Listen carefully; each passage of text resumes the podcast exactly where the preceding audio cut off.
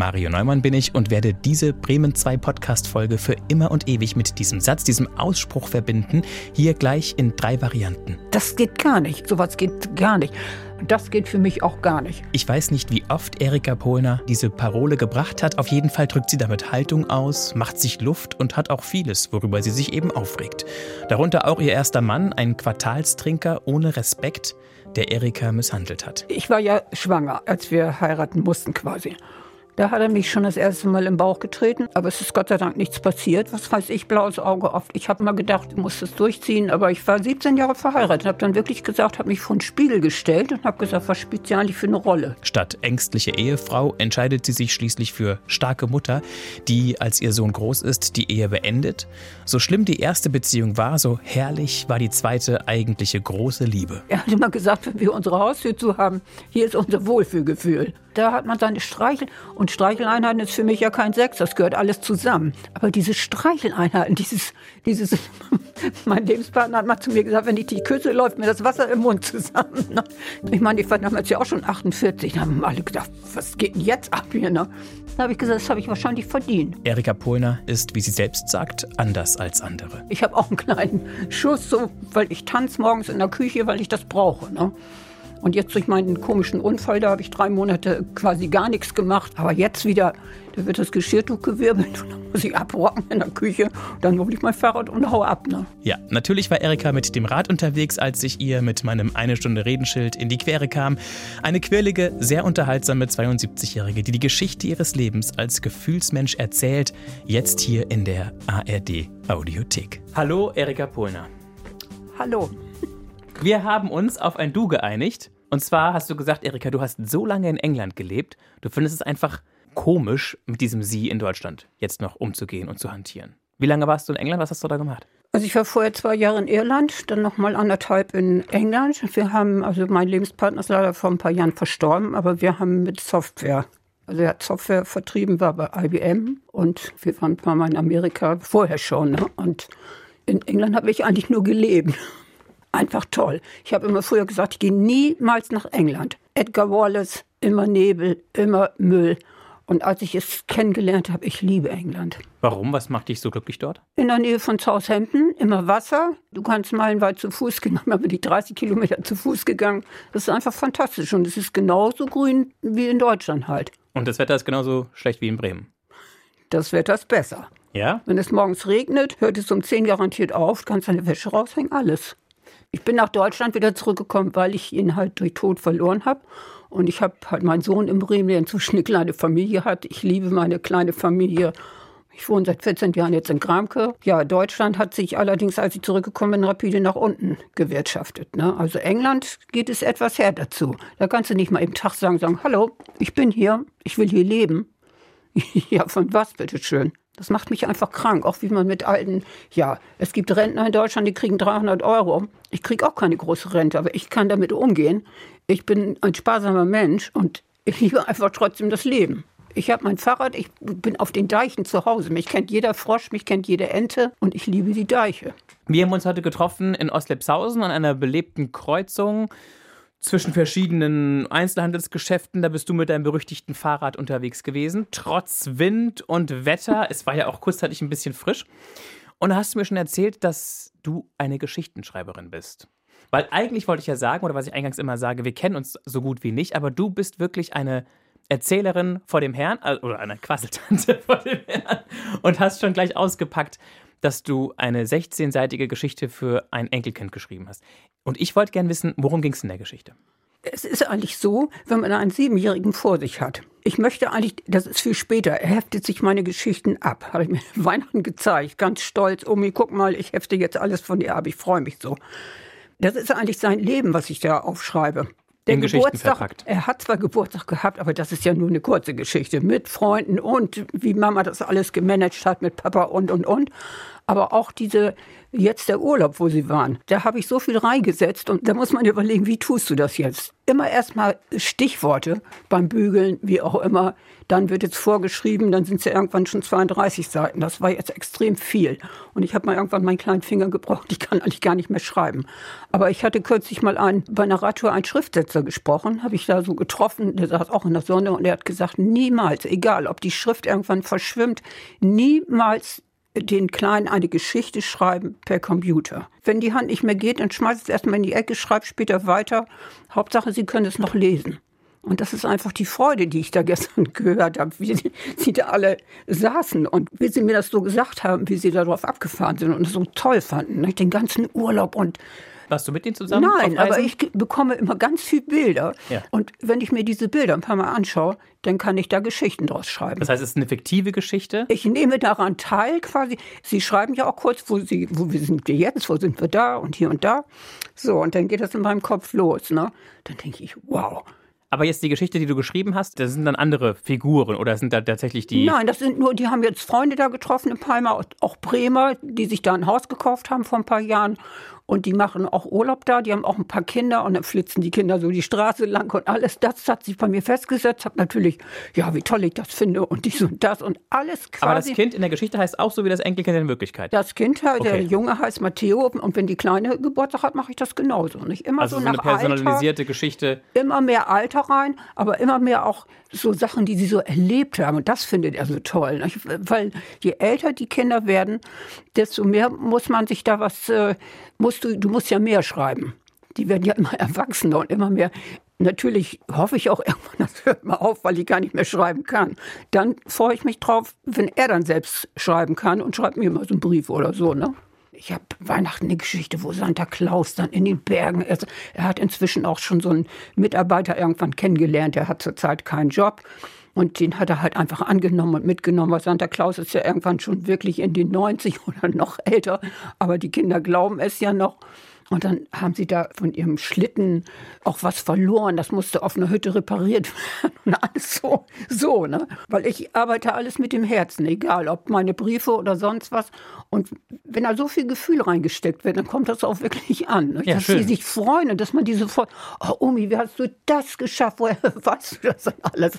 Dann denke ich, oh Gott dann sitze ich wirklich die Nacht auch mal aufrecht. Ich finde das so toll, wenn Kinder das zu schätzen wissen, dass man sowas überhaupt macht. Ich sehe schon, wenn du dann einmal im Flow bist, wenn es einmal läuft. Ja, da sind ja mehrere Etappen. aber woher nimmst, du die, woher nimmst du die äh, Fähigkeiten? Woher hast du da dieses ich Händchen? Ich weiß es einfach nicht. Das ist mir irgendwann Schreiben. so eingefallen. Weil ich, ich habe mal irgendwann vor Jahren eine Schwester auch durch Tod verloren und die hat immer so das fand ich immer total blöd. Die hat geglaubt, sie hätte ein bisschen Geld. Manche glauben ja so. Ich stehe überhaupt nicht auf Geld und meine kleine Familie auch nicht. Wäre ja schön, wenn man es hätte, aber man arbeitet fleißig und ist froh, dass man sich das ganz normal das Leben leisten kann. Und die hat immer, wenn sie meiner Mutter eine Karte schrieb, dann hat sie geschrieben, herzlichen Glückwunsch, Mama, alles Gute, das war's. Und hat dann einen Hundi reingelegt. Und das fand ich so abscheulich, so schrecklich. Und dann sagt ich, War nicht dein Stil. warum tust du das? Ja, einer muss ja für Mama sorgen, mit anderen Worten. Das war wirklich nicht mein Stil. Und wenn ich meinen Kindern, auch als sie noch klein waren, natürlich lesen die Eltern das vor. Und so schicken mir dann auch ein Bild, wie sie da hocken. Ja. Ne? Und das ist einfach, das ist für mich die Das heißt, Krone. du hast WhatsApp, bist modern? Ja, dann schicken sie mir das so. Ne? Kannst mit der modernen Technik umgehen. Wie alt bist du eigentlich? Ich bin 72. Ja, nicht schlecht. Ja. Und hast du früher einen Job gehabt? Auch? Ja, ich habe also ganz früher, gut, wie man so, wir waren sechs Kinder zu Hause mit, wenn man anfängt zu lernen, alle natürlich in der Textilbranche, einfach nur im Einzelhandel. Ich hätte lieber so Innenarchitektin oder sowas gemacht. Aber die Eltern hatten ja früher, wenn die mehrere Kinder hatten, kein Geld für sowas. Ne? Und dann habe ich später mal so 20 Jahre in der Gastronomie, das war für mich wie geschaffen. Ich konnte super mit Gästen umgehen, selbst mit der größten Prominenz. Wenn ich mal was umgekippt habe, das passierte auch mal. Aber da war ich ganz pingelig und jeder wollte mich immer als Bedienung. Was wollen die eigentlich von mir? Ne? Aber da habe ich dann Bock drauf gehabt. Ja, und dann lernte ich meinen Lebenspartner kennen, zog dann nach Duisburg von Pferden. Ich bin als Pferdenerkennt. Und der hat mir die Welt gezeigt. Ne? Also der, da habe ich immer gedacht, nee, den willst du nicht. Der ist mir zu hoch, der ist mir zu viel. Aber es war einfach toll. Das war meine große Liebe. 13 Jahre leider, nur weil er dann gestorben ist, aber das war einfach toll. Unser erster Trip nach Amerika war sechs Wochen mit dem Motorrad Route 66.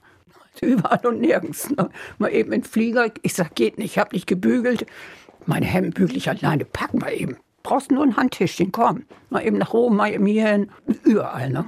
Wo hast du ihn getroffen? Der ist durch Pferden gegangen, als ich gekellnert habe. Und hat mich gesehen und er wollte an ihm vorbeigehen an dem Lokal, ist aber wieder umgekehrt und hat gefragt, ob er von mir noch was trinken dürfte. Habe ich gesagt, nee, ich habe heute meinen Zwölf-Stunden-Tag gehabt. Das geht gar nicht. Warm draußen wie Hulle. aber wenn Sie möchten, können Sie ja drin eben noch ein kleines Bier trinken. Und dann ist aber, ja, und so fing das an. Einfach auf der Straße. Die musste ich kennenlernen. Und da warst du wie alt? 48. Und bis dahin warst du solo? Nein, ich war auch verheiratet, aber leider war das nicht so gut. Ne?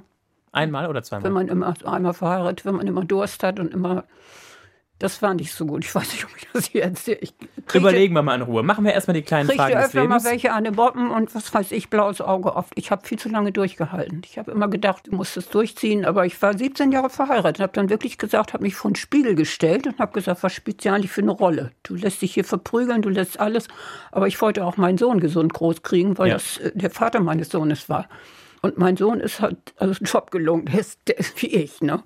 Und der, aber, das, aber warum macht man sowas? Das ist, der war auch, glaube ich, ja, das war auch so ein, meine Anwältin hat gesagt, der unterschreibt das, während er Mittag ist. So ein scheißegal-Typ. Der hat gesagt, du machst das schon alles toll, du regelst das alles super.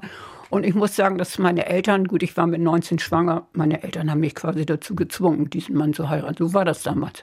Die Eltern mussten unterschreiben. Ja, und da wurde da ich war einfach, man mit 21 erst volljährig, ne? Genau. Da musste, wurde ich da reingezwungen. Aber ich meine, dieses, warum hat er Ihnen ein Pfeilchen verpasst? Wenn er betrunken war. Also es war auch kein, der hat nicht jeden Tag getrunken. Ich habe auch Rat bei meinem guten Arzt gesucht und er hat gesagt, dass, der war auch fleißig, der hat auch was im Kopf gehabt. Mein Sohn hat wirklich was von uns beiden. Ja. Ne? Und wir haben auch jetzt, wir haben ja lange schon auseinandergelebt. Trotzdem habe ich immer gesagt, du hast einen Vater, du hast eine Mutter. Sogar als er gestorben ist, habe ich ihn unterstützt bei der Beerdigung, alles. Und er hat auch ein Bild von seinem Vater zu Hause, dass der Enkel jetzt gesagt hat, der weiß, dass sein Opa am 5. April Geburtstag hat und das erwähnte mein Sohn so zu Hause und hat er gesagt, Papa, wir müssen jetzt für Opa Manfred ein Geburtstagslied singen. Und da stand er da von diesem Bild, da habe ich gesagt, das ist für mich alles okay. Das muss man irgendwann einfach zu den Akten legen. Also mein jetziger Arzt, der sagt einfach, das, was Sie an Lebenspartner hatten, diese 13 Jahre, das ist die Krönung. Das hat ja, er sagt, manche sind 100 Jahre verheiratet und haben gar nichts, die haben nur Müll. Und was dieser Mann für mich, nicht nur was er mir geboten hat, was er für mich getan hat, der hat wirklich, also mit dem konnte man Händchen halten, mit dem konnte man eigentlich alles. Mit dem hast du ein Brötchen gegessen, hat er gesagt, hey, da kommt eine heiße Scheibe, was weiß ich, da Elvis oder Hard Rock'n'Roll leg mal dein Brötchen hin. Der hat mit mir in der Küche getanzt. Ich sag mal, der hat genauso eine Klatsche gehabt wie ich. Okay. Weil ich habe auch einen kleinen Schuss, so, weil ich bin immer, ja, ich tanze morgens in der Küche, weil ich das brauche. Ne? Und jetzt durch meinen komischen Unfall, da habe ich drei Monate quasi gar nichts gemacht, weil, ja, aber jetzt wieder, da wird das Geschirrtuch gewirbelt und dann muss ich abrocken in der Küche. Dann hole ich mein Fahrrad und hau ab. Ne? Das ist einfach toll. Wir kommen da gleich nochmal drauf. Liebe Erika. Ja. Ich, ich habe das übrigens schon gewusst. Als wir uns getroffen haben, habe ich gemerkt, das ist eine sehr redselige, das ist ein freundliche Frau. Verrücktes Huhn. Genau, das kann nur lustig werden. Wir gucken jetzt mal kurz in die Schachtel mit den kleinen Fragen des Lebens, um dich noch ein bisschen stichpunktmäßiger kennenzulernen. Ein Zettel ziehen, aufhalten, laut vorlesen und die Frage bitte beantworten. Jetzt wird die Lesebrille aufgesetzt. Haben Sie ein Haustier? Falls nein, hätten Sie gern eins? Und wenn ja, welches? Dann liegt so ein kleines Meerschweinchen. Warum? Weil wir schon mal eins hatten und das ist einfach, das gehört zum Leben so. Und das haben wir auch zu Grabe getragen irgendwann. Aber heute möchte ich lieber eigentlich kein Tier, weil es weh tut.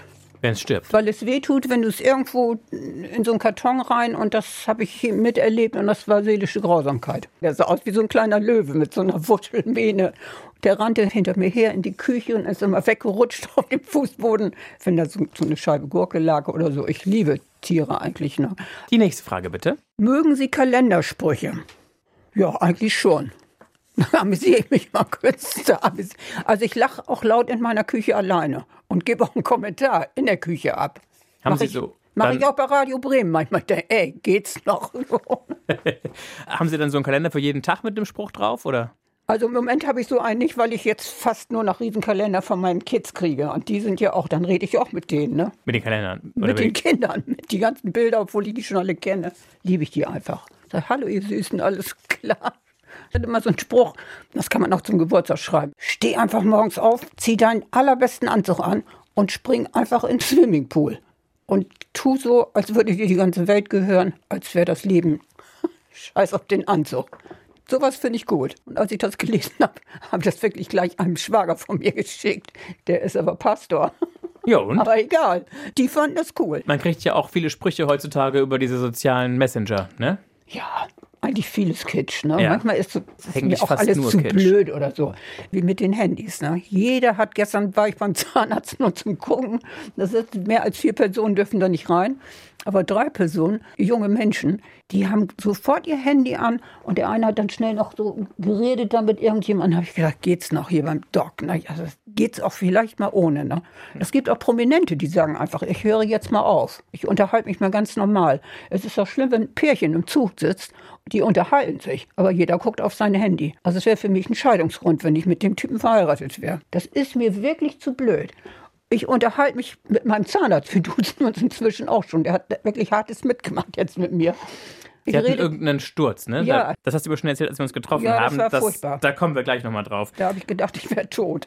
Aber mein Hausarzt ist genauso. Der sieht eher aus wie Bauer Harms. Ich liebe den. Kommst du rein? Ich sage, ey, Sie haben heute kein kariertes Hemd an, weil ich liebe auch karierte Hemden. So, ne? Der sagt, Entschuldigung, zieh ich nächstes Mal wieder. Eine Frage noch bitte. Ja, kaufen Sie Gebrauchtes oder alles neu? Das ist eine sehr gute Frage. Meine Mama hat früher mal gesagt, weil ich sagte ja schon, dass wir sechs Kinder zu Hause waren. Und meine Mama hat immer gesagt, ich war die Einzige, die immer schick war. Und ich kaufe liebend gern auf dem Flohmarkt. Ich achte natürlich drauf, wo ich kaufe. Man hat ja auch eine Waschmaschine zu Hause. Und wenn ich das dann anziehe, dann bin ich völlig stolz, dann freue ich mich und die anderen, wow, wo ist das denn wieder her? Ich sage, kann die, was, wie? Ne? Und selbst mein Vater hat immer gesagt, der hat sich mal erlaubt zu sagen, auf dem Flohmarkt kaufen nur, ich sage das ungern, kaufen nur Asoziale. Ich sage, Papa, wir waren sechs Kinder zu Hause. Du warst kriegsbeschädigt, du hast als Arbeiter gearbeitet, aber dann solche Dinge zu formulieren, das hasse ich wie die Pest. Das geht gar nicht. Dieses Wort geht gar nicht. Und da habe ich gesagt, ich kaufe, wo ich will. Ich liebe es einfach, da zu stöbern und so, hallo, das ist wie für mich geschaffen. Her damit, was wollen Sie dafür haben? Und manchmal sind das drei Euro oder was.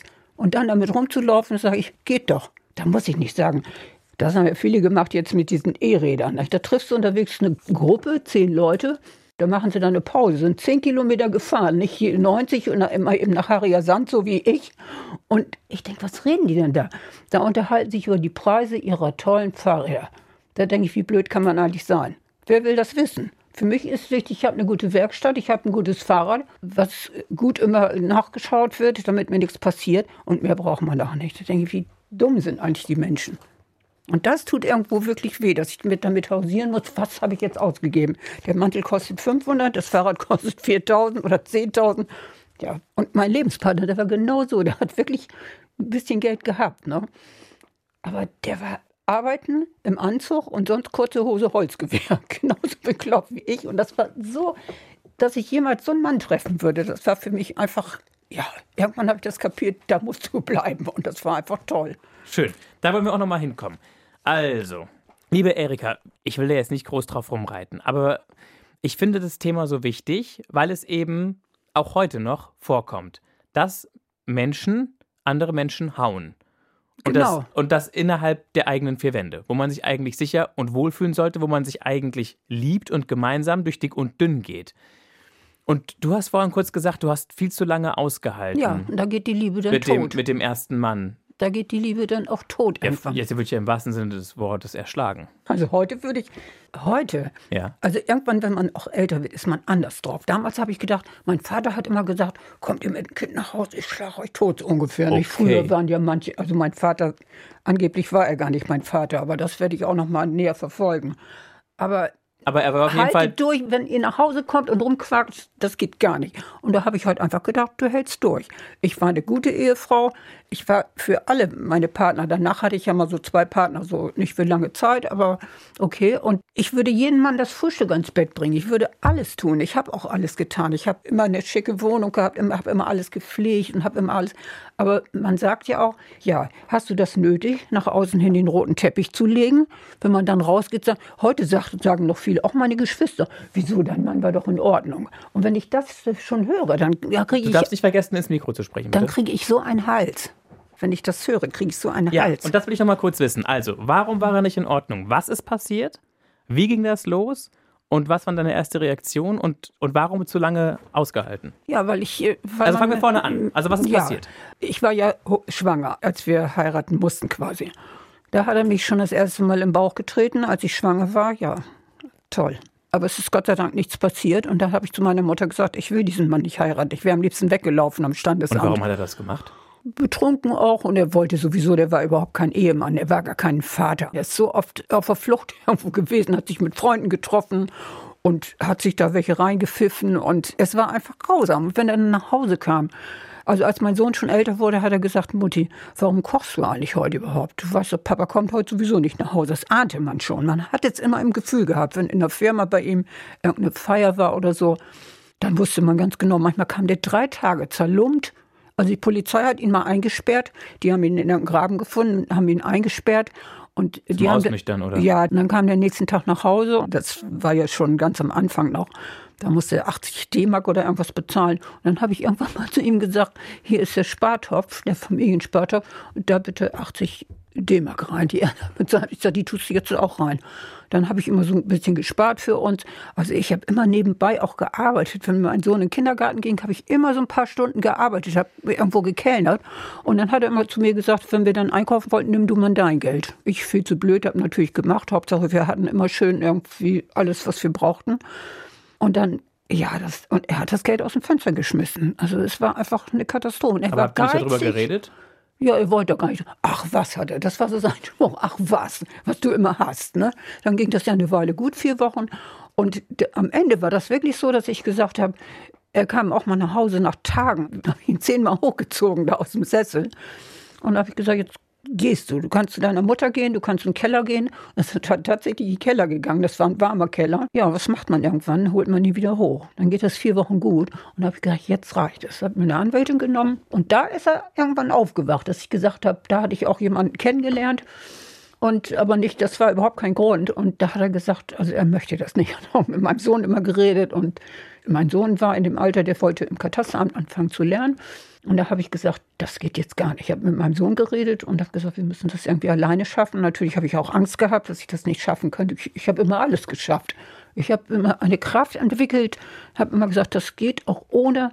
Lieber drei Jobs habe ich manchmal auch gehabt, so nebenbei noch. Und da hat meine älteste Schwester mal gesagt, also du darfst nicht immer so viel arbeiten, musst du mal kürzer drehen. Da habe ich gesagt, ich war heute Morgen am Briefkasten. Ne? Da habe ich gesagt, von dir war da kein Schein drin. Geht gar nicht, ich muss arbeiten.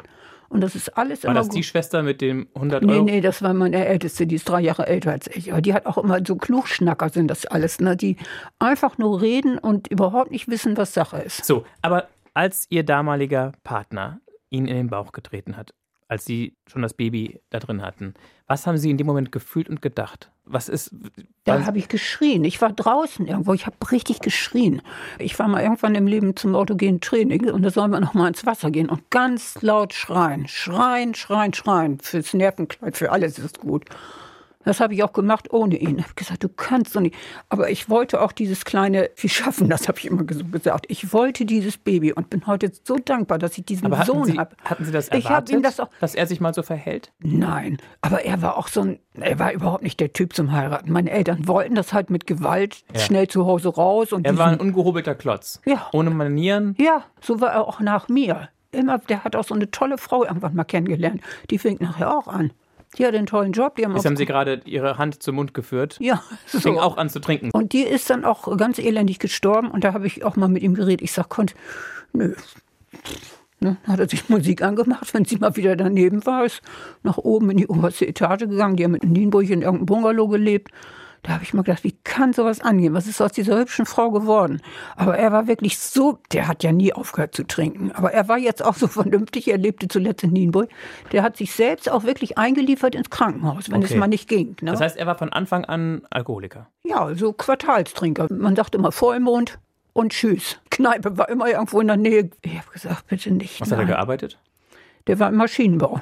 Hat Dreher gelernt, er sollte Lehrlinge ausbilden, alles. Er hat so viele Chancen, alles verspielt. Der Chef hat ihn nur behalten, weil er auf uns Rücksicht. Er sagt, ich nehme Rücksicht auf deine Frau und dein Kind. Aber normalerweise hätte ich dich längst rausschmeißen müssen. Und hast du dir Hilfe geholt, als du gehauen Ich habe mit wurdest? meinem Hausarzt gesprochen und er sagt, entweder du gehst oder du musst es, ja. Da hat man das immer wieder ertragen und bis ich dann irgendwann gesagt habe, wenn du das dann noch weiter mitmachst, dann gehst du ganz elendig vor dir Das hat wie lange gedauert? Fünf Jahre? Sieben Jahre? Das hat lange, es hat über zehn Jahre. Ich war ja 17 Jahre verheiratet und habe dann schlagartig wirklich gesagt, ja, und da ist er aufgewacht und hat gesagt, nein. Warum hast du nicht schon früher gesagt, stopp? Ein bisschen vielleicht aus Angst, weil wir ein Kind hatten. Aus dem Kind sollte ja auch was werden. Aber als er dann so in die Pubertät kam und seine Lehre beginnen wollte, da habe ich gesagt, der war auch so vernünftig. Habe ich gesagt, mit meinem Sohn kann ich besser reden als mit meinem eigenen Ehemann. Und jetzt ist Schluss mit lustig. Ne? Der war für mich so. Ich, mir ist wie so ein Stein, es sagt das Sandbeck, sagt, wenn du das nicht getan hättest, du wärst. Äh, und ich war 20 Jahre in der Gastronomie. Ich habe nie Alkohol getrunken. Ich habe es ja erlebt von manchen Gästen so. Wenn die über den Durst getrunken äh, hatten. Die sich auch da welche und die auch rechtzeitig gestorben sind, habe ich mal gesagt, die haben alle selber Schuld. Und Alkohol ist kein, also ich kann es nicht verstehen. Jeder kann doch mal sagen, jetzt reicht's mal. Ich gehe irgendwo mal feiern und dann haust du immer richtig den Kanal dicht ich habe überhaupt nichts gegen Bierchen, schön mal Grillabend oder was weiß ich, aber dieses und dieses Verhalten auch. Ich hatte so tolle Freunde, wenn wir dann mal eingeladen waren, dann hast du tolle Spiele oder irgendwas gemacht und einen schönen Abend gehabt. Aber er gleich erstmal ein paar Bierchen schnell rein und schon war er wieder daneben, noch ein paar kurze und dann schnell nach Hause. Ne? Für mich war das. Also, also ich höre da so eine Verzweiflung raus bei dir, Erika, dass du sagst, es ist gruselig, wie Leute Alkohol missbrauchen. Ja, weil die damit einfach, die finden einfach kein Ende. Das finde ich erbärmlich. Und ich würde mir nie wieder, also ich habe auch gesagt, auch bei meinem Lebenspartner, mit dem habe ich mir mal richtig eingeballert. Er hat mich dann so, als er mich gesehen hat, da die ersten zwei Wochen wurden meine Gäste schon hellhörig, oh, das ist ein Bursch. Ne? Und mein Chef dann schon immer, oh, oh, oh. Ich sage, was wollt ihr eigentlich von mir? Ne? Dann hat er mich abends abgeholt dann und da hatten wir so eine ganz tolle Kneipe, ein Pferden mit tollen Garten und so. Und da habe ich gedacht, so, jetzt ballerst du dir auch mal ein. Und ich wollte einfach damit testen, wie geht er jetzt mit Alkohol um. Ja. Konnte gut damit umgehen. Ne? Wenn er mit Kochen, er sagt, heute koche ich mal. Durfte ich auch nicht in die Küche. Dann wurde ein Glas Rotwein getrunken, nochmal zum Abschluss eben Krapper und dann war gut. Ne? Dann hat man ganz toll gegessen. Und also Genuss ja, aber ja, einfach. Aber nicht hier, hier besudel dich und. Nee, das geht für mich gar nicht. Also. Der Papa war kriegsbeschädigt, hast du vorhin gesagt. Ja. Was ist dem passiert? Der hat in Russland sein Bein verloren. Hat er erzählt, wie es passiert ist? Hat er darüber gesprochen? Ja, das haben sie ihm weggeschossen. Ne? Und dann hat er ja so einen Stumpf gehabt und dann kam er nie mit dem äh, künstlich mit dem Holzbein klar, weil das nicht richtig da im Lazarett wurde, das nicht richtig bearbeitet. Da war immer so ein Stück Fleisch über noch und dann ist er halt mit Krücken gegangen. Ne? Aber er hat auch damit angegeben. Ne? Also wenn du als Kind so mit dem im Supermarkt warst, da war auch meine Omi, da war der Supermarkt brechend voll, jeder kannte uns. Und er hat dann auch drauf gepocht, dies ist ein Behindertenparkplatz, das ist meiner. So, ich sag, Papa, ich rufe jetzt die Polizei. Ich sag, rufst du nicht. Ich sag, ganz Pferden kennt dich hier. Also ich gehe schon mal rein in den Laden, mach, was du willst. Und dann im Laden, da war das brechend voll an der Metzgertheke und dann hat er gesagt, nein, das seht ihr doch, ich bin kriegsbeschädigt. Da haben wir uns immer, auch meine Geschwister, wir haben uns wirklich manchmal geschämt. Er pochte auf sein Recht. Aber war er sonst ein guter Vater oder eher nicht Nein. so? Du sagst ja schon, du bist gar nicht sicher, ob er dein der, leiblicher Vater nein, der ist. Der hat mich auch geschlagen und ich habe, äh, ich war mit 13 noch Bettnässer, sage ich genauso, wie es war. Es war furchtbar. Und ich, meine Mutter, als sie die Augen geschlossen hat, äh, hatte sie angeblich noch einen Zettel für mich hinterlassen, aber meine Schwester, bei der sie zuletzt gelebt hat, wollte den Zettel nicht rausrücken. Sie hat gesagt, es gibt keinen Zettel. Und den gab es mit Sicherheit. Also ich, ich bin anders. Mein Lebenspartner hat immer gesagt, du bist anders als alle anderen. Du bist, bei uns hat keiner eine mhm. Geschichte geschrieben, bei uns hat keiner was gemacht. Okay. Und das heißt, da muss irgendwas anderes drin sein was bei der Erika. Da ist was anderes. Für ja. dich ist es zumindest so. Du, du gehst ja. einfach davon aus. Punkt. Das ist einfach so. Du hast diesen Mann quasi bis heute nicht als deinen Nein. leiblichen Vater Nein annehmen können. Oder? Ich kann da auch so einiges zusammenzählen und ich ahne auch zu 99 Prozent, wer mein Vater ist, aber der ist schon ganz früh gestorben. Der ist ganz früh an Magenkrebs gestorben. Da war ich war gerade zehn Jahre alt und ich durfte noch mit zur Beerdigung. Ansonsten wurde ich da abgeschirmt. Wahrscheinlich, weil mein Vater, die wussten das wahrscheinlich. Und äh, meine Mutter, ja, die war eine Herzengute und die hätte sich nie irgendwo mit irgendjemand eingelassen. Aber dieser Mann, das war auch mein Patenonkel, wenn der bei uns zu Hause war und der war so, so lieb und so herzensgut auch zu mir. Dann war mein Vater gar nicht zu Hause. Also der kam immer nur, wenn mein Vater nicht da war. Und also man ist ja nicht blöd. Ne? Nur ich habe mich nie rechtzeitig um diese Geschichte gekümmert, weil ich habe das für mich alleine so und das ist halt auch blöd. Nicht? Man soll sich einfach kümmern und kann auch richtig gewinnen dabei. Ne? Es ist also alles nicht so einfach im Leben. Wie viele bist du denn? Von ich den sechs die, Kindern? Die zweite. Also der einzige, wir waren fünf Mädchen und der letzte, der sechste war ein Junge. Und mein Bruder ist eigentlich der einzige, mit dem ich, das ist der jüngste, mit dem ich eigentlich über alles reden kann. Das ist auch nicht so einer, der geht dann zu den anderen, der behält das für sich. Der liebt auch meine Enkel und meinen Sohn und alles ist gut, ne? Aber alle anderen, also es geht gar nicht. Und wie war es früher so als Kind? Mit fünf Geschwistern ist ja auch nicht ganz üblich, oder? Nee, also es war auch nicht toll. Es war also nicht, meine älteste Schwester meinte mal, sie müsste nur helfen, zu Hause nur arbeiten dabei. Ich habe gern im Garten gearbeitet. Ich war immer froh, wenn ich, da war sogar mein Vater manchmal ganz nett zu mir, wenn ich da im Garten, ich liebe es, draußen Unkraut zu jeden. In England haben wir einen riesen Anwesen gehabt, dass ich mal zwölf Stunden mit Gummistiefeln da rumgewühlt habe. Das fand ich einfach fantastisch. Ne? Da hat mein Lebenspartner immer gesagt, hallo, wir haben auch noch mal Feierabend. Apropos Hallo, wir haben noch den Koffer. Da müssen wir eben mal kurz reingucken. Da sind zwölf Sachen drin, liebe Erika. Du darfst eine aussuchen. Darf ich dazu aufstehen? Ja, Erika öffnet den Koffer und schaut hinein und freut sich. Das ist doch schon mal gut. Ich würde lieber zwei Dinge. Zwei Dinge geht nicht. Man muss sich für eins entscheiden. Also, was ist es geworden? Ein Plüschdrache. Ein Stofftier. Ja, das ist Poldi. Poldi, der Drachen. Mit so großen Glubschaugen. Und mit diesen Glitzer und Augen, mit diesem Glitzer, das liebt halt meine kleine Enkelin. Die steht hier auf Glitzer, die sieht jeden Knopf und weiß, dass es Permut ist bei mir. Die streichelt immer über meine Sachen und sagt, oh Omi, das ist alles so glänzend und so, so schön. Und deswegen ist es dieser Und dann küsst sie mich grüne und dann- Drache geworden. Ja, mit lila Mähne oder mit lila Zacken. Den finde ich richtig cool. Wenn der bei mir zu Hause stehen würde, mit dem würde ich jeden Abend einen vom Pferd erzählen und würde sagen, hallo, schön, dass du bei mir bist. Und hattest du als Kind auch Kuscheltiere? Nein. Doch, ich hatte ein, also das werde ich nie vergessen. Ich hatte einen Küken und ein Sonntagskleid. So ein rosa Sonntagskleid. Gut, da kriegte ich erstmal ein paar eine Moppen, weil ich war natürlich auch, ich war nicht nur Mädchen, ich war auch Junge. Ich habe auch mal drei Jahre im Maschinenbau gearbeitet, richtig an der Drehbank gefräst.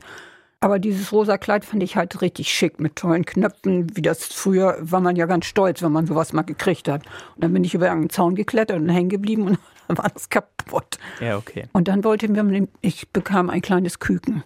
Also meine Eltern haben ganz viel Grünzeugs im Garten gehabt. Alles hat man ja früher angepflanzt, von Kohl bis und äh, sie hatten auch Kaninchen. Gut, da kriegte ich auch Prügel, weil ich habe einmal das Kaninchen leider losgelassen, weil mein Vater dem Kaninchen, es sollte mir das Kaninchen geben und er hat ihn einen über die Rübe gezogen und ich sollte ihn halten und das ging gar nicht. Ne, habe ich ihn losgelassen und da gab es erst mal Sänge. Ne?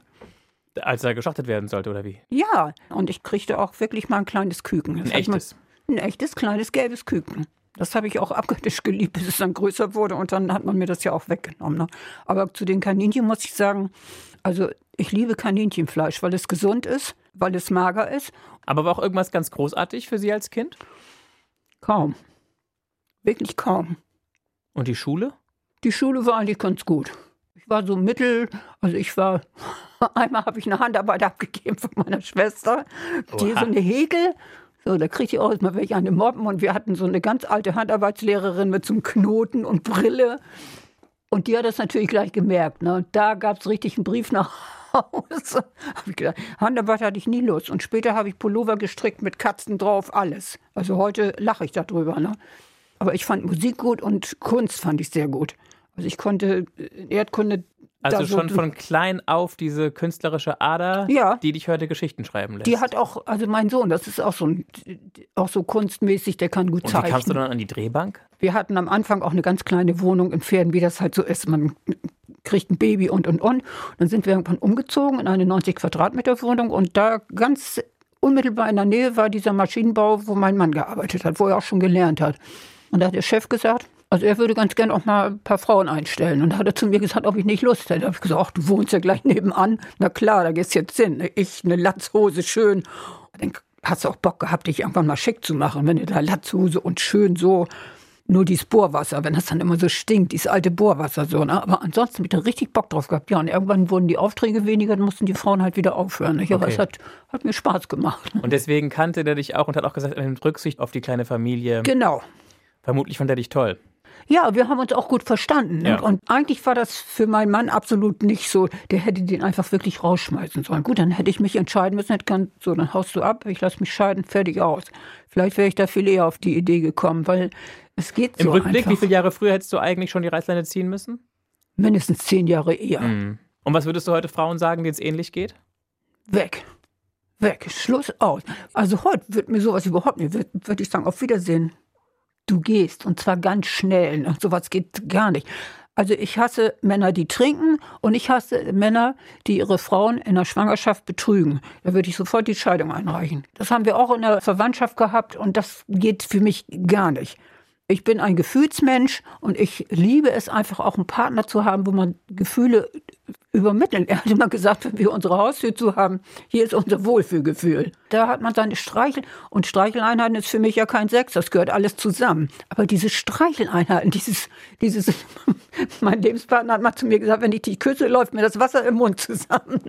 Er sagt, das ist ja, Wahnsinn. Und das ist einfach, ich meine, ich war damals ja auch schon 48, da haben alle gedacht, was geht denn jetzt ab hier, ne? Da habe ich gesagt, das habe ich wahrscheinlich verdient. Und als ich dann sagte, ich gehe jetzt nach Duisburg, haben alle gesagt, kannst du nicht, du kennst den Mann doch gar nicht. Den habe ich schon zwei Jahre gekannt, aber jeder ist dann auch neidisch. Ich habe auch viele Neider jetzt, weil ich bin anders als andere. Meine älteste Schwester sagte immer, mit spätestens 45 muss man mit Schnürschuhe und Faltenrock. Ich sag, träum du mal schön weiter. Ich sag, ich werde eine moderne Omi bleiben und wenn ich mit 90 noch mal heirate, dann kannst du die Blumen streuen, sage ich dann mal zu meiner Schwester. Ich sage immer, man hat nur ein Leben. Und ich meine, als mein Lebenspartner gestorben ist, war ich auch zwei Jahre tot. Man ist zwei Jahre. Du warst quasi Ich habe in England, das ist ja in England passiert, ich habe nur geschrien. Und er war Gott sei Dank bei IBM. Die haben mit 30.000 Mitarbeiter weltweit. Und da waren auch wirklich gleich Leute, die mich unterstützt die haben. Die dir beigestanden haben. Die sofort auch eine Psychologin geschickt haben. Ich habe gedacht, ich das war's jetzt. Das war es überraschend, ne? Nicht, nicht das war überraschend. Und das war. Herzinfarkt oder? Ja, der ist, das war einfach grausam. Und da habe ich gedacht, boah, nee, bitte nicht. Und Wie alt war er? Der ist gerade 60 geworden. Das ist nicht alt. Nein. Und er war auch so. Aber er war auch so ein Typ, der hätte nie gesagt, dass es ihm schlecht geht oder irgendwas. Der wollte einfach nur, dass es mir gut geht. Ne? Und das Schlimme war, als er in England starb, wir wollten also ist im August gestorben und im, im Frühjahr wollten wir heiraten. Ne? Wir haben ja nicht mehr geheiratet, nichts. Das heißt, ich stand auch völlig mittellos da. Ne? Oh, das heißt, er hat schon mal vorher was für mich heimlich da abgeschlossen. Aber dann kam nachher sofort die Familie, die Geschwister und, und, und. Da habe ich drei Jahre nur rumgekämpft. Da habe ich gesagt, ich will nichts. Und da habe ich aber einen ganz tollen Anwalt kennengelernt. Der war einfach toll. Der hat zu mir gesagt, richtig doch nicht auf, ich mache das schon für dich. Steige aufs Fahrrad, hol dein Fahrrad auf den Schubber einfach ab. Wir kriegen das schon hin. Und dann haben wir es auch hingekriegt. Aber ich, also ich bin kein Geldmensch, gar nichts. Und, und Sie sind nicht der Typ, der sich mit anderen anlegen möchte? Nein. Der den, der den Konflikt herausfordert ich muss das und nicht, bis zum Ende auskämpft. Das muss ich nicht haben. Schon nicht, bin ich mit solchen Menschen, ne, wo es sich lohnt zu kämpfen, dass man auch zeigt, ich bin hier. Ich habe ja auch gemerkt, nachdem mein Lebenspartner gestorben ist, dass die anderen dann wieder, meine Geschwister und und und, die denken sofort, die können wieder mit dir machen, was sie wollen. Du bist wieder der Kleine. Und das ist bei mir ja gar nicht mehr. Ne? Also Heute würde ich sagen, was wollt ihr eigentlich alle von mir? Ne? Ich war jetzt schon so weit. Ich habe zu meinem Sohn gesagt, wir müssen das nächstes Jahr mal abklären. Wir waren da schon mal zur Probe. Ich möchte hier im Friedwald beigesetzt werden. Ne? War bei Schwanewede. Ja, und wir waren da auch schon mal zu so einer Probebeerdigung. Da kommt der Förster, der zeigt dir das alles und kannst du den Baum aussuchen. Und dann macht er richtig eine Urne da klar und erzählt dir, wie das abgeht. Das fand ich richtig gut. Da habe ich gesagt, da könnt ihr später hier mal vorbeikommen mit den Kleinen. Wahrscheinlich lieber noch nicht. Warten noch ein paar Jahre, bis sie groß sind. Ja, Aber wie, wie geht's dir damit, dass du weißt, irgendwann ist es für dich auch zu Ende? Da denke ich manchmal, bitte jetzt noch nicht. Ja. Sage ich zu meinem ja. Doc, wenn ich bei meinem Doc sitze, hm. weil ich wurde auch schon gemobbt im Haus. Da wohnt so ein ätzendes Ehepaar, die glauben, sie wären die Kings. Und da habe ich mir mal erlaubt, der die Meinung zu geigen und da hat sie mir einen Anwalt auf den Hals gehetzt. Ja, da habe ich gedacht, mir setzt die Pumpe aus. Und da, da kriegte ich immer mal zu hohen Blutdruck, musste zum Doktor. Jetzt muss ich Medikamente nehmen. Ne? Echt? Zweimal am Tag. Da war ich halt neulich wieder zum Arzt. Ich gehe immer so zur Kontrolle und, und dann sage ich immer, wenn er dann irgendwas sagt, ich sage, soll ich jetzt von der Brücke springen oder nicht? In Burg ist doch diese Brücke immer so schön erleuchtet. Ne? Da sagt er noch. Über die nicht. Lesung. Ja, ich sag, sagte heute nicht. Heute ist doch noch hell, die leuchtet doch noch gar nicht. Nein, sagt er, jetzt noch lange nicht, sagt er mal zu mir, weil er sagt, ich komme da immer reingehüpft wie ein junger Gott, wenn ich in seine Praxis komme. Und ich fühle mich eigentlich so auch wohl und er sagt, fahr einfach weiter Fahrrad. Ich bin so viel unterwegs und draußen. Ich möchte ja auch meine Enkel, also der, der Große geht ja jetzt zur Schule, die Kleine möchte ich auch noch eingeschult sehen. Und dass sie vielleicht auch noch ein bisschen größer sind und mehr möchte man eigentlich gar nicht. Und dass meine Kinder, dass mein Sohn gesund bleibt und meine Schwiegertochter dann sage ich immer, aber ich gehöre wirklich zu den Müttern. Ich habe das auch von anderen schon gehört, die alt waren und haben gesagt, ich kann jetzt nicht sterben, weil mein Sohn kommt alleine nicht klar. Dann war der 48 oder so, konnte sich noch nicht mal eine Bockwurst heiß machen. Ne? Und dann sage ich immer, ich könnte gehen und alles ist gut. Und mein Sohn sagt immer zu mir, das heißt, Mutti. Den Frieden hast du schon gefunden? Ja, den habe ich schon länger gefunden, weil wenn ich das weiß, dann sage ich gut, ich hätte jetzt bei dem Sturz mich zu Tode stürzen können. Der Sturz, zu dem Ja. kommen wir eben noch. Das war mit dem Rad oder zu Fuß? Nein, das war, wir hatten ein Cousinentreffen in Burgdorf. Nächsten Morgen wollten wir schön frühstücken, das haben wir auch getan. Und dann denke ich, ach, die Mädels geistern da eine Küche rum, einer hier, einer da, du gehst nochmal auf die Terrasse, gehst ein bisschen in den Garten. Und ich bin nicht so ein Typ, ich gehe da so lahmarschig, ich gehe forschen Schrittes aus dem Wohnzimmer raus und bleib, sie will, du weißt ja, dass jede Balkontür da so einen Absatz hat, Ja. manche wenig, manche hoch. Und der ist ziemlich hoch und da bin ich voll mit dem Schuh unter hängen geblieben in diesem forschen Schritt und bin so lang wie ich war, mit voll mit dem Gesicht auf die Platten. Das knirschte nur noch und Terrasse. knallte. Genau, der Tisch war zu weit weg, um mich da abschützen zu können. Ich sah schon diese Blutlache unter meinem Kopf und spürte mit der Zunge, meine tollen Zähne sind weg. Und mehr konnte ich auch nicht sagen. Da kam schon meine, also meine Cousinen, die sind heute noch, die sagen immer, wie kannst du schon wieder so albern sein, ne? Also drei Monate habe ich nur gelitten, mit Strohhalm getrunken, kaum gegessen. Also es war eine Katastrophe. Und mein Zahnarzt, also meine Cousine in Burgdorf, die arbeitet im Krankenhaus und das war an einem Samstag. Die hat gesagt, ich telefoniere jetzt so lange rum, bis wir was finden. Und dann hat sie in Burgdorf wirklich einen super tollen Zahnarzt gefunden. Zwei haben abgelehnt, da hat sie mir schon, habe ich gesagt, jetzt muss in eine Zahnklinik, geht gar nicht bei mir, ich erhänge mich jetzt. Und dann haben wir da einen gefunden und der war ganz toll. Da saß ich drei Stunden auf diesem Stuhl. Angst, aber wahrscheinlich auch noch unter Schock, sonst hätte ich wahrscheinlich nur geschrien. Da hat er gesagt, ich versuche Ihnen jetzt da was reinzuarbeiten. Das sieht zwar nicht doller aus, aber Sie brauchen nicht so auf die Straße zu gehen. Und ich war das erste Mal dankbar, dass ich eine Maske hatte. So, ja, das hat er das dann auch gemacht. Das sah zwar doof aus, aber egal. Ich habe zu Hause erstmal mich halb tot geheult, zwei Tage, drei Tage. Und dann am Montag Weil auch du dich so geärgert hast oder weil es so ich wehgetan hat? Weil ich down war. Es hatte Schmerzen und war auch der Schock. Wie sehe ich jetzt eigentlich aus? Mein, mein Enkel hat immer gesagt, Omi, du hast so schöne Zähne. Da war ich schlimmer wie Frankenstein. Ne? Und dann habe ich Montag meinen Zahnarzt in Burg angerufen, kriegte ich aber Donnerstag erst einen Termin und das war auch gut so. Ja, Der ich hätte- musste ja erst ein bisschen abschwellen. der hätte alles. eh nichts machen können. Das war ja alles hinüber. Ne? Dann habe ich ihm das erzählt. Er sagt, so einen Fall hatte ich schon mal. Er sagt, wenn ich das schon höre mit diesem Absatz da. Ne? So, und dann ähm, hat er das geröntgt. Und das hat der in Burgdorf schon gesagt. Er sagt, das, was Sie im Mund haben, ist bisher gute Arbeit gewesen. Ich glaube, das kriegen wir alles wieder hin. Das heißt, alle Brücken und Kronen und Hat jetzt drei Monate gedauert und es ist echt top und kam auch preislich ganz gut hin, weil wir arbeiten mit China zusammen. Das haben wir schon immer gemacht. Ne? Die arbeiten toll, das sieht gut aus. Und er sagt gestern noch, ich war gestern zum Nachgucken und er sagt, ich sage, ich habe das gesehen. Ich habe das in seinem Gesicht gesehen, dass das das erste Mal seit langem für ihn knallharte Arbeit war. Und da hat er auch gesagt, er sagte, mir macht das echt Spaß. Und ich war eigentlich froh, dass ich mal richtig was Neues wieder, wo ich selber mal richtig so in Action komme. Sagte, aber es hat mir so leid getan. Der hat mich wirklich zweimal so quälen müssen, ich hätte nur noch schreien können. Da sagte er, ich habe mit dir gelitten und genauso freue ich mich jetzt, dass alles wieder gut ist. Ist es für dich ein Zeichen zu sagen, ich- vielleicht soll ich ein bisschen weniger energisch durch die Gegend rasen? Oder bleibst du dir treu? Das ist jetzt eine Geschichte, wo ich dir jetzt Schläge anbieten könnte. Das, Ja? hat, das hat mich mein Zahnarzt in Burgdorf gesagt. Er sagt, wenn jetzt ein Mensch zu Ihnen sagt, ja, kannst du mal ein bisschen besser aufpassen und so, da sagt dann krempelt seine Ärmel hoch und Okay. haust ihn voll eine rein. Na gut, dann Hat ich diesmal die Prügel. Du brauchst jetzt nur noch still zu. Nein, jeder von uns kann noch so tierisch auf sein Leben aufpassen. Rechts, links, überall. Du gehst aus dem Haus und in Sekundenschnelle passiert dir so etwas. Und das ist in Sekundenschnelle wirklich so passiert. Also natürlich muss man aufpassen auf sich mit dem Fahrrad und, und, und. Ne? Aber du behältst ja deine Vitalität, du behältst deine Energie, du behältst Ich deine gute jetzt Laune. wieder, wenn alle sagen, wie kann das angehen? Ich sage, es ist doch alles gut gegangen. Natürlich habe ich. Ich sage, das sind die Dinge, wo jederzeit irgendwas Schlimmes passieren kann. Immer. Und deshalb sollte man eigentlich jeden Tag, viele sagen ja immer, oh nee, keine Zeit und dies, das mache ich morgen. Und das ist so ein Stuss. Ich muss noch eine Sache fragen, Erika. Du hast jetzt öfter gesagt, äh, von der Brücke springen oder sich erhängen oder so. Hast du darüber schon nachgedacht? Sterbehilfe? Ist das was, wo du dir Sorgen machst, dass du, dass du blöd krank werden könntest Ja. und dich lange rumquälst? Genau. Hast du da keinen Bock drauf? Habe ich das richtig rausgehört? Das ist völlig richtig. Ich würde nie, also ich, ich weiß ja, meine Kids Das haben hast du sich eben auch schon heftig genickt, ja. Meine, meine Kids haben, ein, haben sich ein Haus gekauft vor sieben Jahren, 90 Jahre alt, was man eigentlich nochmal umkrempeln muss. Schöne Gegend, alles toll, was sie geschafft haben, auch super.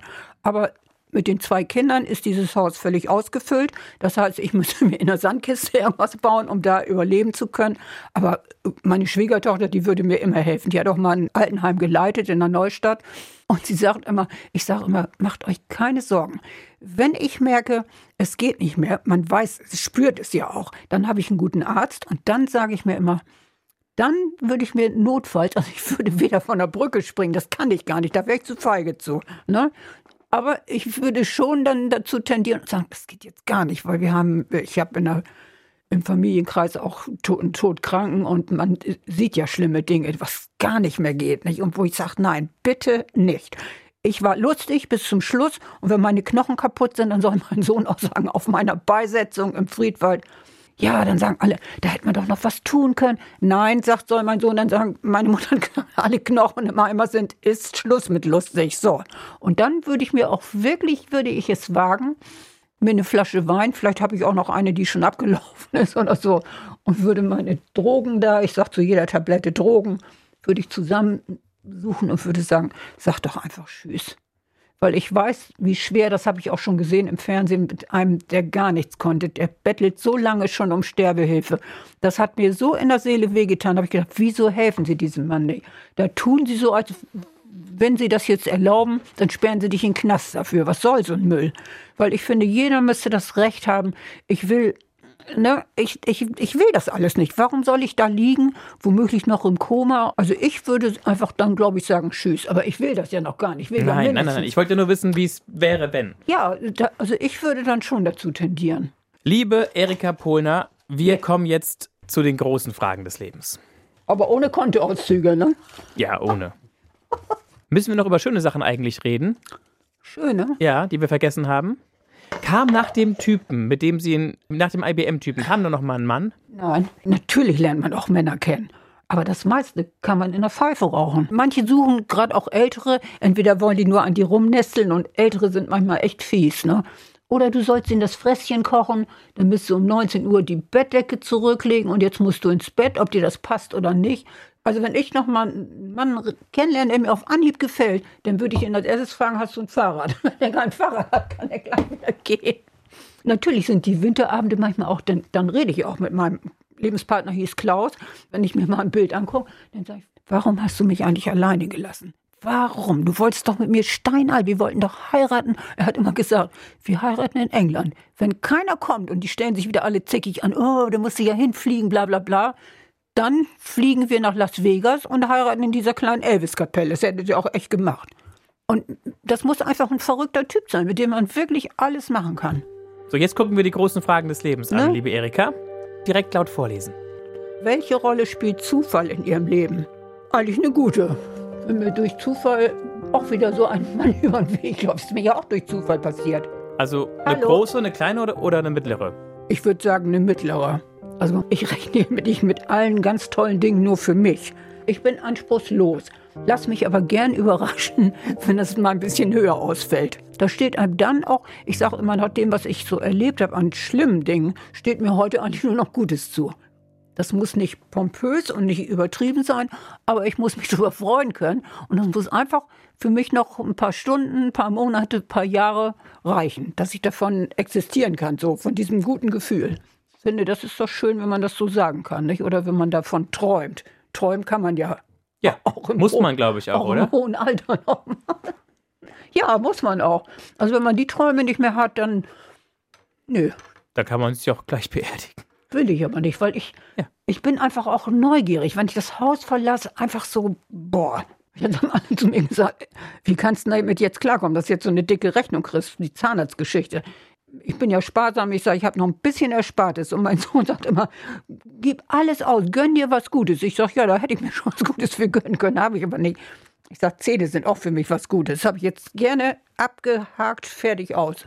Na, das ist einfach so. Grämst dich auch nicht deswegen. Nein, Ist ich halt lege so- mich nicht ins Bett und heul. Natürlich sagt man zuerst, boah, ne? Geht ja gar nicht sowas. Äh, Gönnst du dir nichts, machst einen Urlaub und jetzt, und jetzt lache ich darüber. Die nächste Frage bitte. Haben Sie Tabus gebrochen? Was ist Tabu für Sie? Ich weiß ein Tabu, das du gebrochen hast. Bitte. Du hast deiner Lehrerin, deiner Handarbeitslehrerin, was vorgelegt, was nicht von dir war. So. Warst du quasi betrogen. Ja, aber man hat mich, es war ja noch in einem Kindesalter, wo man gesagt hat, ich musste ja auch die rote Karte dafür einstecken, sage ich immer. Ansonsten habe ich nie irgendein was Böses getan, nie irgendwo. äh, Und das. Ich äh, wollte gerade sagen, das ist das eine Tabu, das mir sofort einfällt, Ja. nachdem ich dir zugehört habe. Welche Tabus hast du noch gebrochen? aber ansonsten habe ich keine gebrochen, kann ich echt von mir so sagen. Und du hast auch schon eine Sache gesagt, die du absolut tabu findest.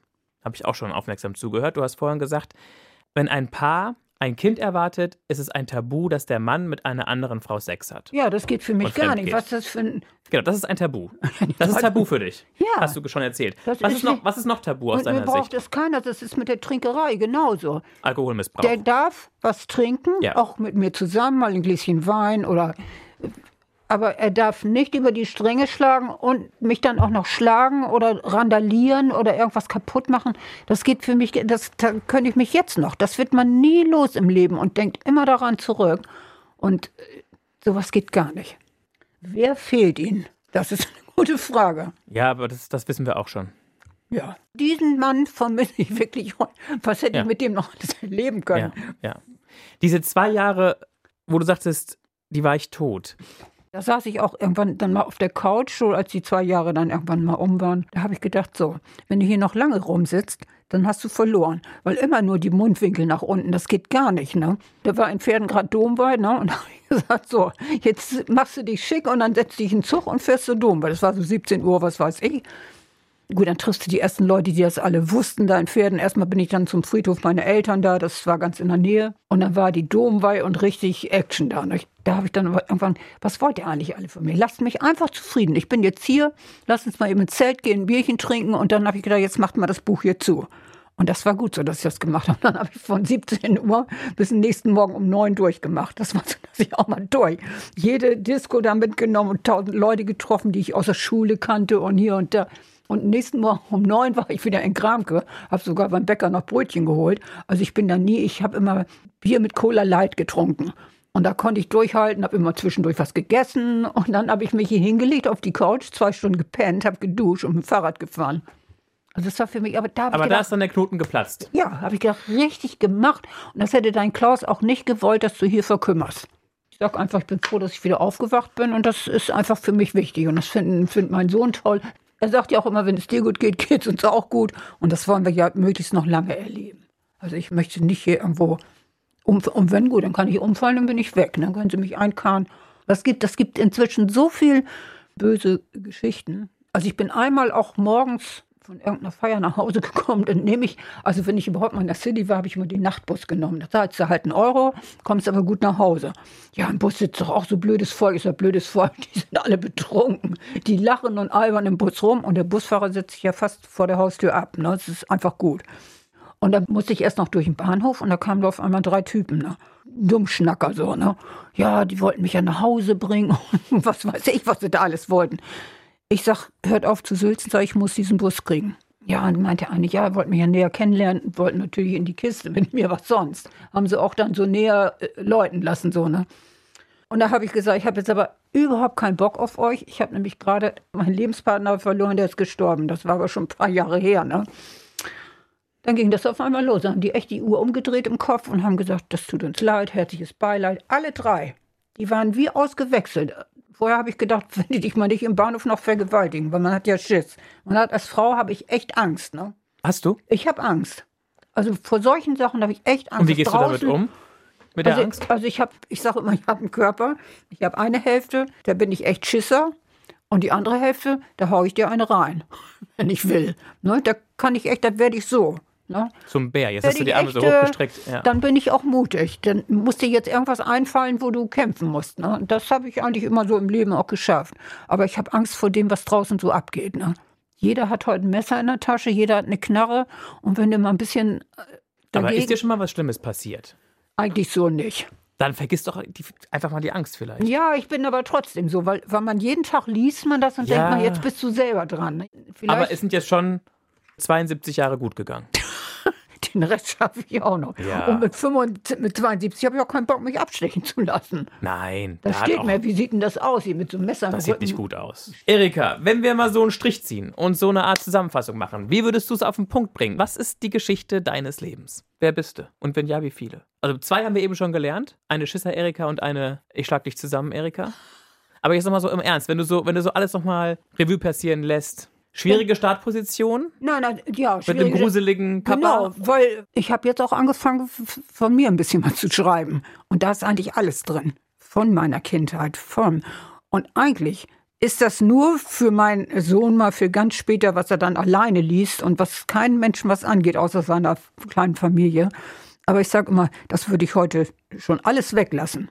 Sondern ich würde nur noch mein Wohlfühlgefühl herauskehren. Dass ich mich wohlfühle und dass ich 13 Jahre ein ganz tolles Leben. Ich hatte auch ein tolles Berufsleben immer. Ich hatte tolle Kollegen. Ich, hab, ich war immer zufrieden in der Gastronomie. Das war top hoch drei. Und mein jetziges Leben auch. Mehr brauche ich eigentlich gar nicht. Also ist die Geschichte ihres Lebens das Wohlfühlgefühl. Ja, einfach das Die Wohlfühlgefühl. Offenheit, das, Das- Fahrradfahren, Genau. andere Menschen Liebe, liebe, gute Menschen. Und was du tust, tust du mit dem Herzen. Ja, genau. Und das werde ich auch immer so tun. Also ich würde nie, ich könnte nie irgendeinem wehtun. Man muss auch erstmal zuhören. Wen interessiert, ob irgendwo ein kleines Kind gestürzt ist, eine Oma immer krummer geht, weil sie die Tasche nicht mehr tragen kann. Das geht mir sowas von auf den Keks. Da kann man doch mal im anfassen. Und da habe ich sogar zu einer Oma mal gesagt, ich habe auch meinen Ausweis dabei, kann ich Ihnen mal eben zeigen, aber ich stelle in die Tasche da vor die Gartentür. Dann küsst sie dir die Füße, weil die so dankbar ist, weil sie keinen mehr haben weil die Kinder sich nicht kümmern. Ich habe neulich eine Omi, ich war in Burg eben, da habe ich gedacht, ach, da gehe ich eigentlich selten rein bei Netto. Aber ich habe gedacht, nächsten Tag kann, brauchst du nur noch Fahrrad fahren und nicht mehr einkaufen. Da kommt da so eine Omi mit dem Fahrrad im Stehen. So eine kleine bunte Omi, alles so bunte Sachen an, fährt am Stehen Fahrrad, parkt da. Ach, sagt, dass ich sie auch mal wieder sehe. So, und dann kamen wir so ins Gespräch. Da sagt sie, ist die älteste Bewohnerin in Gramke, 94, fuhr Fahrrad wie ein junger Gott. Da haben wir gesagt, so jetzt müssen wir die Maske aufsetzen und zu Netto reingehen. Da war noch Maskenpflicht. Da hat sie gesagt, ach, schaffe ich auch noch. Sagt, ich habe zwei Kriege überlebt, Corona schaffe ich auch noch. Und diese Omi habe ich zwei Tage überhaupt nicht mehr aus meinem Kopf rausgekriegt, weil ich das so bewundernswert finde, dass so eine Omi, die auch schon so viel Dreck hinter sich hat, einfach sagt, ich bin hier, ich kann noch Fahrrad fahren. Und wenn ihre Tochter sagt, ich will für dich einkaufen, sagt sie, bleibt ja, wo ihr seid. Bis ihr hier im Stau durchgekommen seid, fahre ich zweimal mit dem Fahrrad. Und von solchen, solchen Menschen habe ich ganz oft um mich, wo ich sage, wow, das bewundere ich einfach. Denke ich, wenn du mit 94, ich finde, da muss man einfach dran denken und sagen, wenn du Glück hast, vielleicht schaffst du es auch noch. Das ist das Leben für mich, finde ich. Ne? Das, ich habe auch schon mal Corona gehabt, im Juni irgendwann. Ne? Aber habe ich alles überstanden. Ich hatte weder Fieber noch sonst irgendwas. Ich habe das ganz cool da weggesteckt. Das Fieberthermometer lag da rum. So, und dann habe ich mich ins Bett gelegt und Viel getrunken. Pfefferminztee trinke ich jeden Morgen. Andere, die, die haben einen normalen Schnupfen und gehen schon tot dabei. Die wollen auch schon dabei tot gehen. Manche jaulen, es gibt ja Menschen, die jaulen sich nur selbst in die Tasche. Das heißt, ich, ich wollte mich auch einfach nur mal mitteilen, aber das darfst du gar nicht mehr heute. Auf jeden Fall hast du dich jetzt ordentlich mitgeteilt, hier bei Eine Stunde Reden in unserem Podcast von Bremen 2 in der ARD Audiothek. Liebe Erika. Und ihr lacht euch halt Polner. tot über mich, wenn ich jetzt, darf ich das wieder einpacken hier? Ja, das kannst du auch noch mit reintun. Ich bin tief beeindruckt von deiner Energie, von deiner Lebensfreude. Ich finde, du bist ein Vorbild. Du bist, wie du schon selber gesagt hast, ein bisschen durchgeknallt, aber ich glaube gerade noch durchgeknallt genug, um alles gut zu meistern. Und dabei wünsche ich dir alles, alles Gute, viel Kraft, Zuversicht, Freude, gute Zeit mit deinen Kindern, deinen Enkeln, gute Begegnungen mit Menschen draußen, dass die Angst dir nicht irgendwann die Luft abdrückt, denn das muss sie gar nicht. Ist ja bislang, ja, wir klopfen auf Holz, noch nie was Schlimmes passiert. Erika, Dankeschön. Ich bin ja euch heute begegnet, habe ich gedacht, oh nee, schon wieder so Quasselstrippen. Aber dein, den Text fand ich irgendwie witzig. Eine Stunde reden? Ja, da Ja. habe ich gedacht, das hattest du noch nie. Siehste? Ja. Wer weiterhören möchte, es gibt schon jede Menge Folgen, die wir gemacht haben. Mir fällt gerade eine ältere Dame ein, die auch recht knallig ist. Das ist Irmtraut Rump, die äh, einen Mann für einen dritten Frühling sucht. Da kann man mal reinklicken. Oder eine andere alte Dame. Ich finde, man ist ja so ein bisschen alte Dame-Laune. die auch schon 78 ist. Auf jeden Fall heißt die Folge Ich ziehe Menschen mit einem kaputten Flügel an. Das ist Ingrid Königstein aus Bremerhaven, die da die Geschichte ihres Lebens erzählt. Es gibt noch eine Menge weiterer Folgen in der ARD Audiothek. Zum Glück, zum Glück, zum Glück, denn wir machen eine kleine Winterpause hier. Podcast technisch geht es Ende Januar mit frischen Folgen weiter. Ich wünsche ein frohes Fest und ein gutes Rüberkommen ins neue Jahr, beziehungsweise ein frohes Angekommensein. Ich bin Mario Neumann. Wir hören uns.